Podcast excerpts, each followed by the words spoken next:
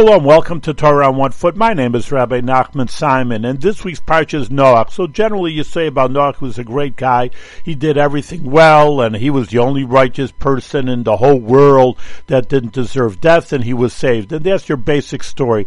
But really, in a deeper sense, he had one major fault, and that is he didn't want to help anybody to be saved. I mean, here, listen, just put yourself in that perspective. God, you you respect God. You're making an ark, and He says I'm wiping out the whole world. He says, all right, that's their problem, isn't it? I'm going to save myself.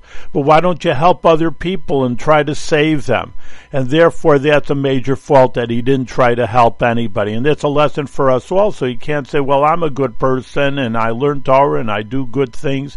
What about everybody else? There's 8 billion people in the world and they're not, not, I mean, a lot of people are doing well, but a lot of people aren't.